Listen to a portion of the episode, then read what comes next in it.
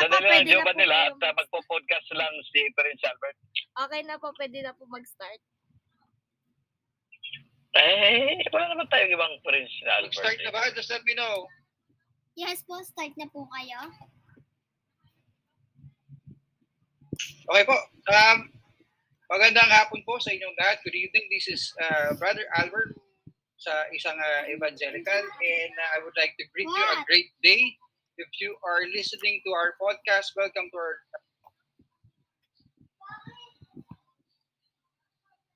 uh, doctrines and teachings dito sa podcast namin uh, from different and diverse background ng mga Christians.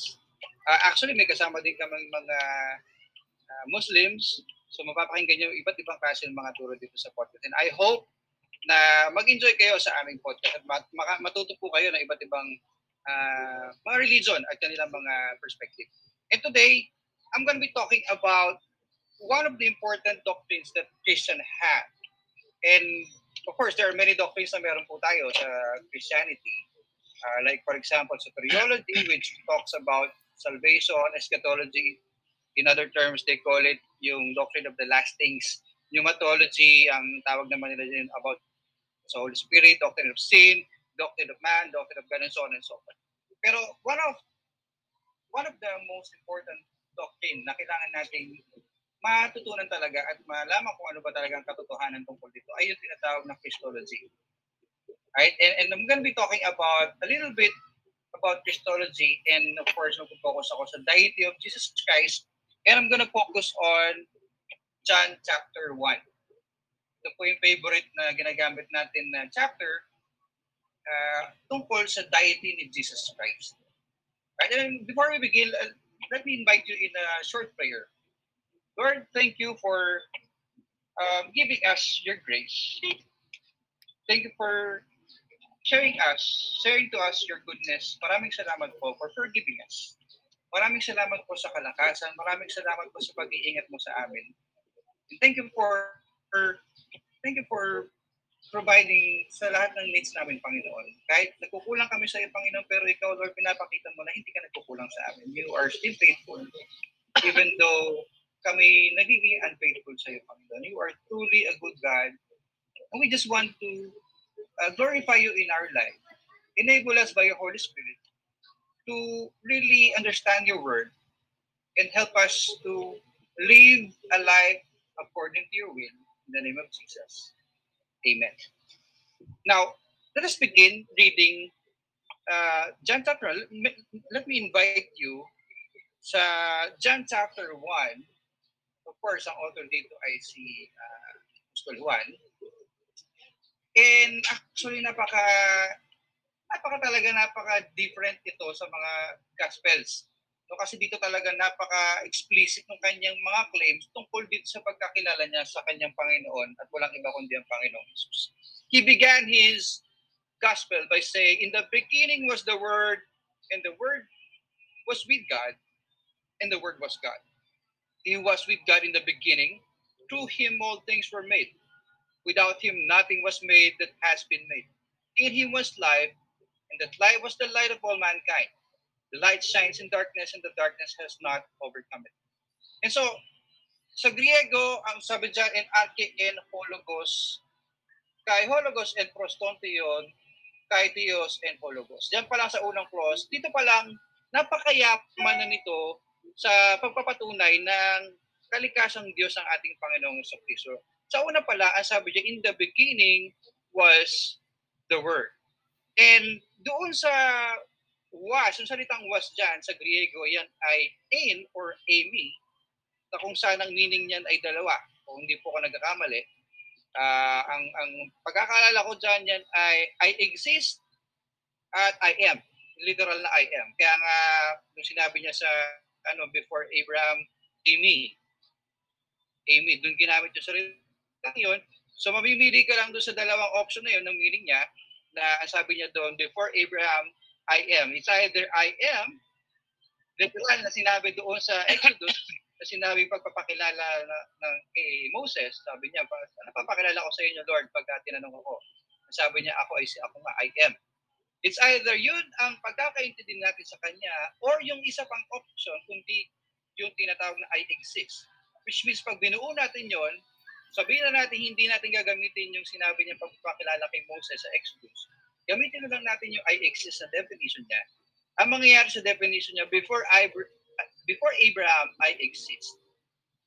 So ganun po, makikita natin, doon pala pinapakita na yung pre-existence ng Panginoong Jesus. And of course, paano natin Ano sa'yo, masasabi na ito'y ordinaryong tao kung siya'y nag-exist na in eternity? And in, if we will go back here, and sabi rito, and archein, or Amy, in the beginning was the word. Yung po yung was doon ay yung ain or yung Amy. Now, if we will check this, or if we will dig deep Casey. sa kanyang Greek grammar, yung kanyang syntax sa kanyang sa Greek, ang ang tense po ng was dito or yung ain or yung Amy ay tinat ay mayroong uh, imperfect indicative. At kapag meron pong ganitong tense sa Griego, ang ang sinisignify po nito yung action na kung saan ongoing from the past. So kahit anong word, kahit anong word, as long as kinabitan ng ganitong tense, imperfect indicative, ibig sabihin, itong action word na to, nire-represent na ang isang action word na ongoing from the past. And if we will consider the context here, sabi rito, in the beginning was the word. Anong ibig sabihin nito? How should we interpret it kung merong ganitong tense? Ibig sabihin, in the beginning was, ibig sabihin, nung pinag-uusapan nitong beginning, yung creation na prologue sa may, sa may Genesis, in the beginning, sa creation, magkasama na sila ng ama, pero hindi lang doon. Before the beginning, magkasama na sila ng ama. Yun ang tamang interpretation dito. Dahil nga doon sa kanyang tense imperfect indicative. And this shows, and this proves that our Lord Jesus Christ has pre-existence. Kaya nga napaka-powerful pa lang, ito pa lang sa simula pa lang cross na to, ang dami mo na mapibiga. Sabi dito, in the beginning was the Word, and the Word was with God. Sabi dito, kasama niya raw ang Diyos.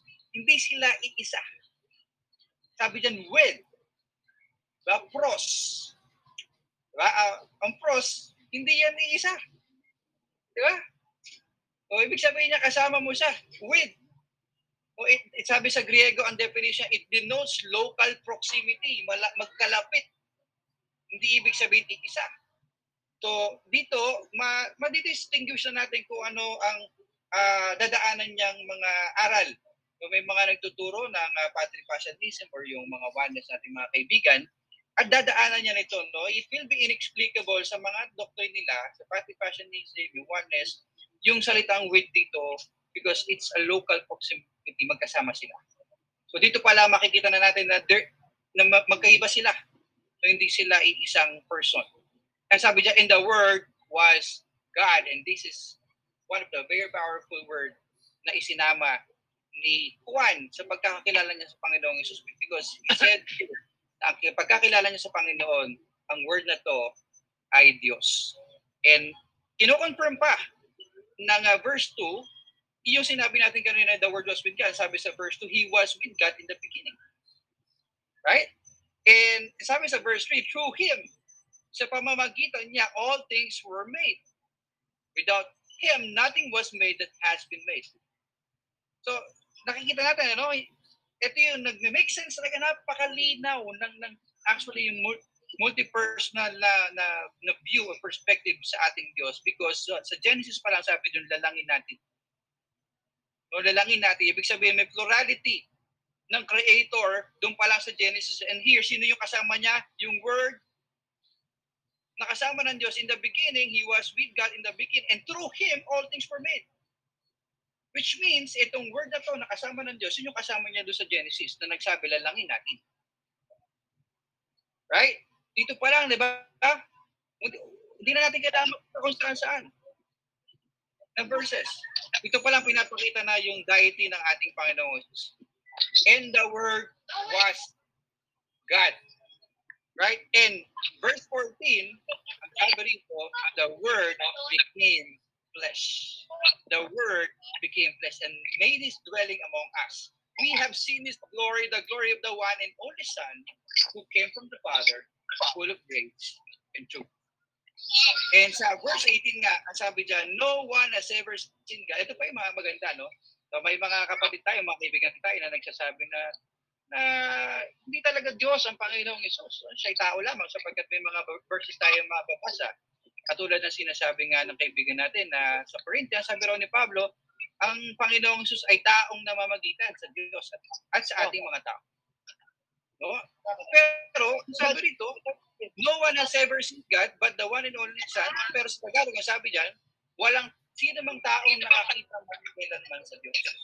Which means kung ang anak ay nakita ang Diyos, ang kanyang ama, therefore, ang conclusion natin, siya ay hindi ba sa tao, kundi siya ay Diyos. Kumbaga, eh, kumbaga kino-confirm niya yun sa, ano, eh, sa taas. Eh. Uh, the Word was God who became flesh at ang pangalan niya ay Panginoong Jesus.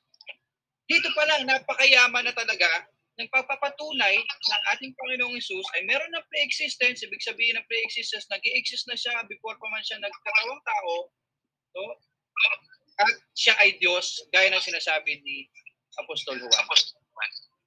And let me just conclude um, my talk sa Titus 2.13. I hope I still have time. Nasabi sa Titus 2.13, nasabi ni Apostle Pablo, while we wait for the blessed hope, the appearing of the glory of our great God and Savior, Jesus Christ. Here, makikita natin at ang pagkakilala ng Apostol Pablo sa Panginoong Isus sabi dyan, the appearing of the glory of our great God and Savior, Jesus Christ. And I hope uh, maikli pong pag-share ko sa inyo ng uh, pag-expose ko, no? exposition po natin dito po sa, sa John chapter 1. I hope na meron ako na i-share sa inyo na makakatulong sa inyo sa pag-aaral ninyo at sa pagdidigdip ninyo sa, uh, sa salita po ng Panginoon. Kung meron po kayong mga tanong, I would like to invite you to ask me uh, if we still have time, and I would I would be glad to answer your questions. Meron po ba mga questions?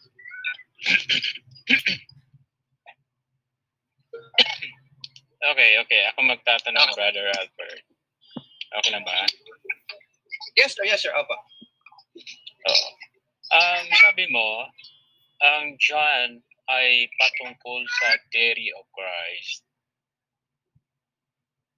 No? Uh, at binasihan mo ang John 1.1. Uh, sinabi ba sa, ano, may hula ba sa lumang tipan na yung John 1.1 ay si Jesus? Uh, explicitly talking about John 1.1, uh, I'm not sure kung meron ganun na exactly tumuturo sa John 1.1. Uh, parang wala namang gano'n na exactly tumutukoy na may may magsusulat ng ng isang apostol tungkol dito at you know, parang hula. Walang gano'n eh, walang gano'n eh. Pero may mga hula So, walang isang- merong Yes.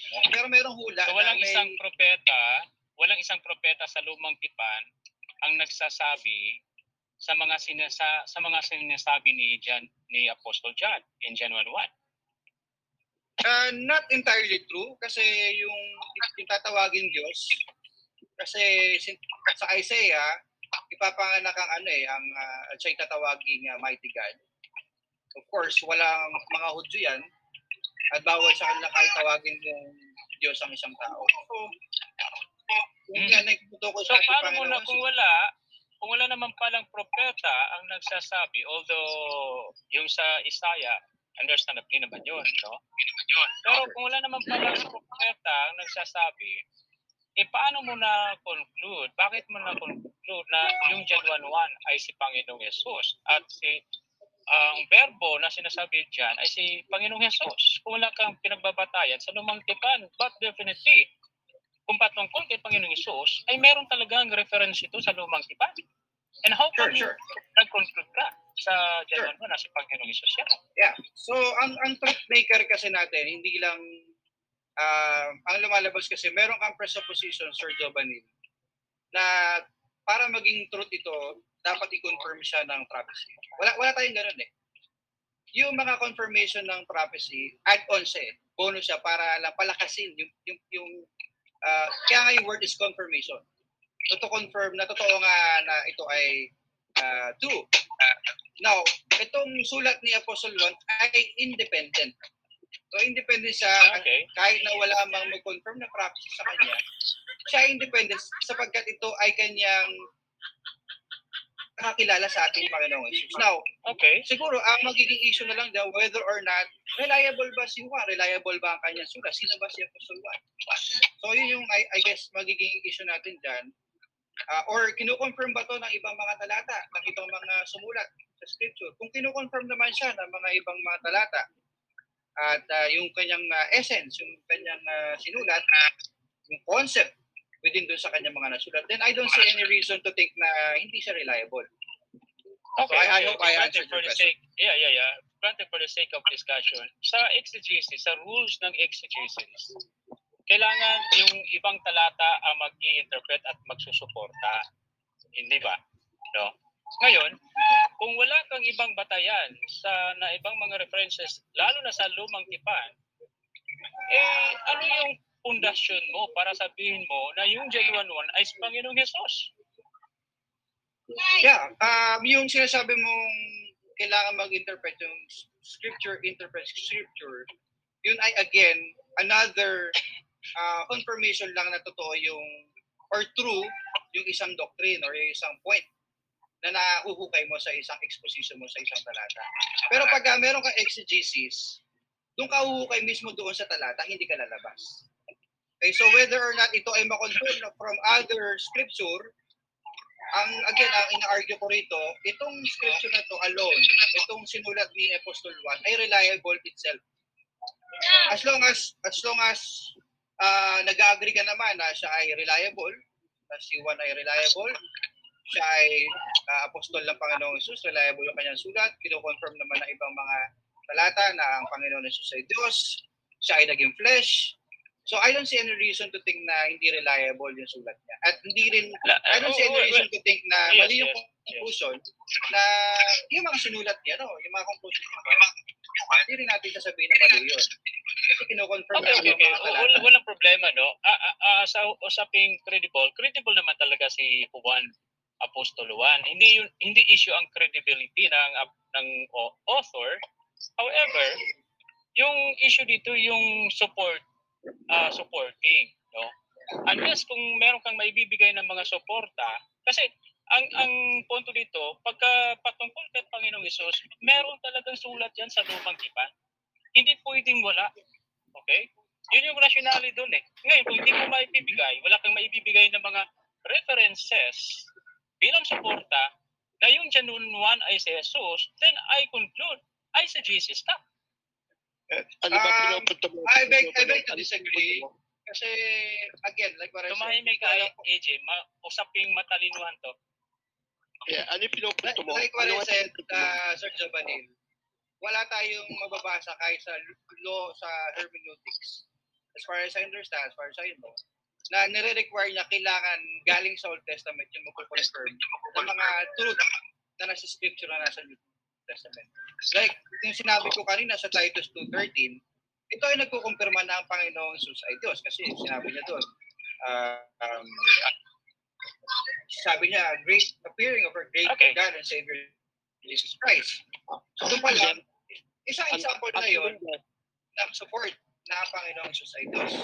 At galing yan sa isang apostol ng Panginoon. Panginoon. I, I, I can find find a lot of verses about his deity kaya lang uh, because of Um, anyway, let me educate you, Brother Albert, if you don't mind. Sure. Sana hindi mo mamasamain.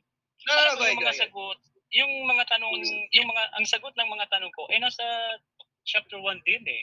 Hindi mo lang nakita. Okay, go ahead, paki, ano, lang- paki uh, educate.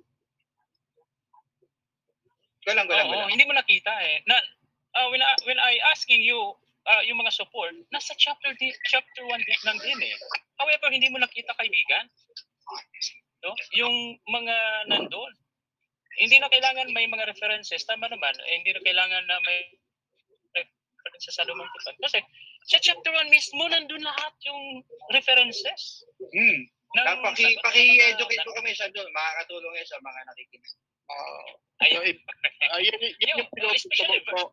Yan yung pinupunto Teka, mo. teka, teka, ang AJ, AJ. AJ, AJ, naka-podcast tayo, huwag kang magulo. Ah, ganun ba? Sorry, sorry. Number number one, yung verse 14, no? Kasi yung particular yung one eh, yung word became flesh. So, yun yung isa sa mga magandang halimbawa no, sa exegesis na nandun lahat sa verse chapter 1 ang sagot ng mga tanong sa mga tanong.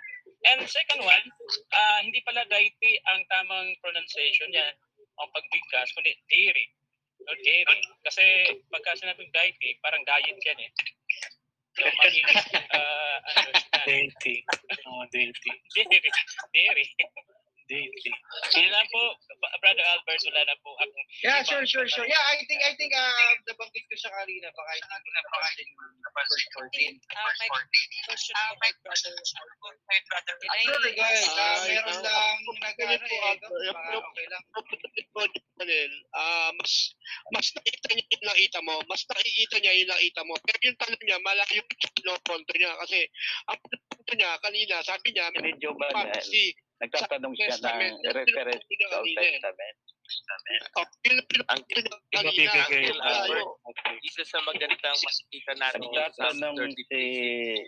si pharmacy. kung saan daw sa Old Testament isa lang, John na kayo. 1:1. Brother, Ako muna. Albert, yung Ako muna. Psalms 33, Yung tanong kasi ni ano, Jubanal, isa siyang related sa John 1. Yung katawan niyo na 33. Isa lang, Yung tanong- isa lang. Wala akong may tanong yung tanong kasi ni Jubanal, naghahanap siya ng reference sa Old Testament. Ah, Ayaw kumuha ng bangko. Ah, ano yun? Ang yun, saan? Sa, Ang, sa, ano? sa Psalms 33, verse, verse 6, Asa kayo ano? verse 6, 33. parang sinabi doon, I have created everything uh, through the Word and through the Spirit. Yes. Ah, 33 verse 6. 6 ng Psalms. Tingnan mo. says here, I'm reading in the New IB, uh, and the International Mhm. Version. Sabi ito, By the word of the Lord, the heavens were made. Their starry host by the breath of his mouth. So, nandyan, kayo.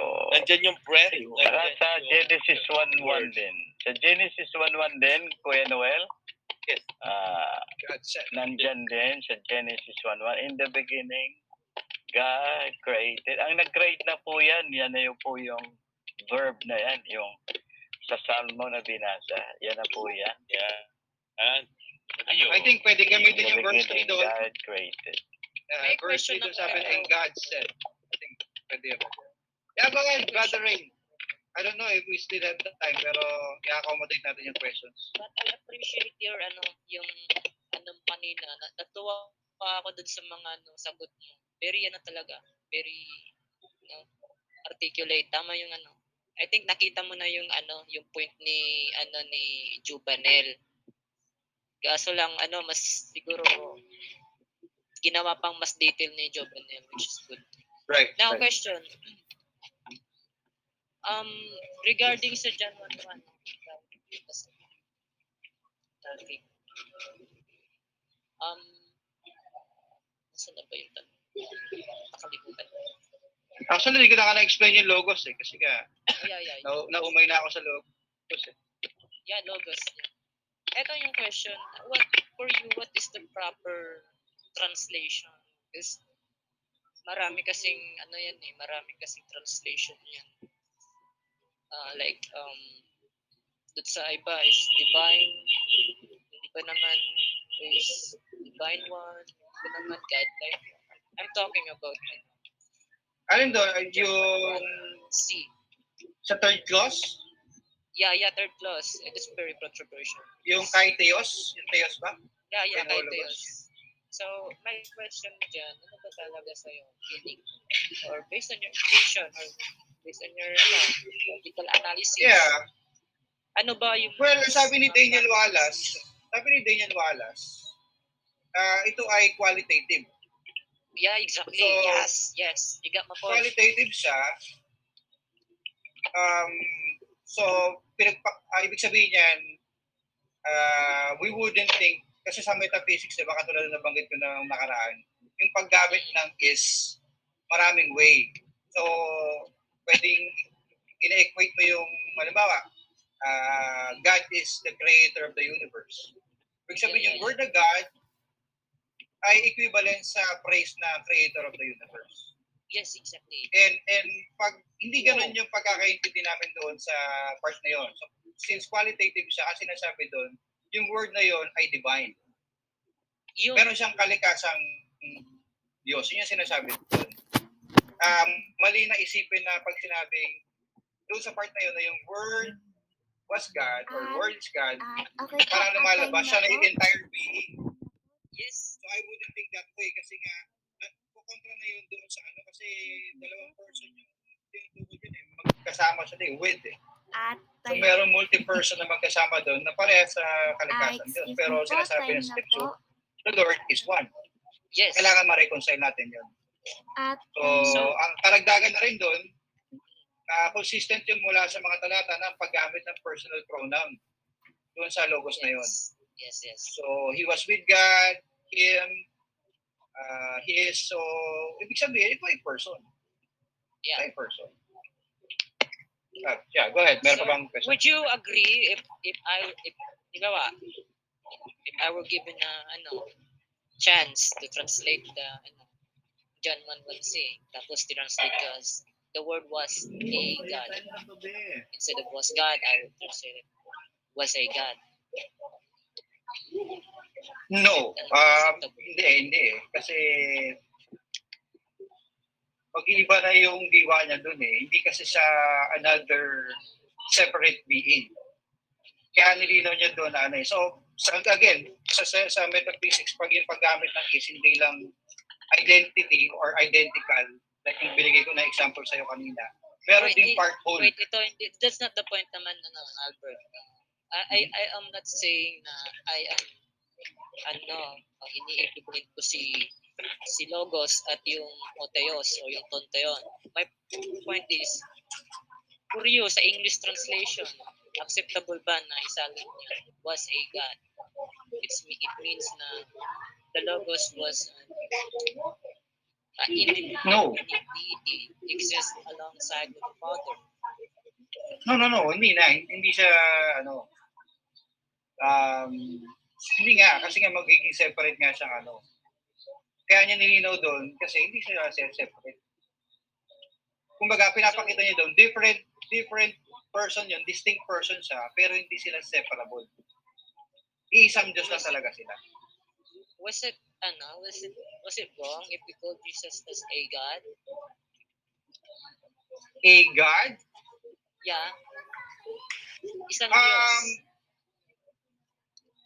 Well, pwede naman, pwede naman a God, kung ikukumpara mo siya sa mga um, rulers, like maraming rulers, he's a God. Parang ganon. Pero i- i- if we're talking about this one God, I don't think we can do that kasi nga, again, magkikreate tayo another separate being. Pero yung Diyos natin, Lord is one. But I, I wanna Mag-stick ako dun sa ano. I wanna give my perception to you, ano, Albert. Sure. You can cross-examine me after. afterward. Ito naman yung ano ko, pananaw ko about sa nature of God. I believe that there is ano, only one single being, God, Supreme God, Ultimate, Powerful, Almighty God. So, doon ako naniniwala ako may iisang Diyos na na doon sa category ng kanyang nature, sa kanyang posisyon, sa kanyang kinatatayuan, no one share. Kahit yung anak niya. So, he is God in that, ano, in that sense, very unique sense. But at the same time, I accept, know, na besides sa Diyos na yun, na makapangyarihan sa lahat, there are other gods who exist. Saan ko ba binase ito? Is it uh, biblical?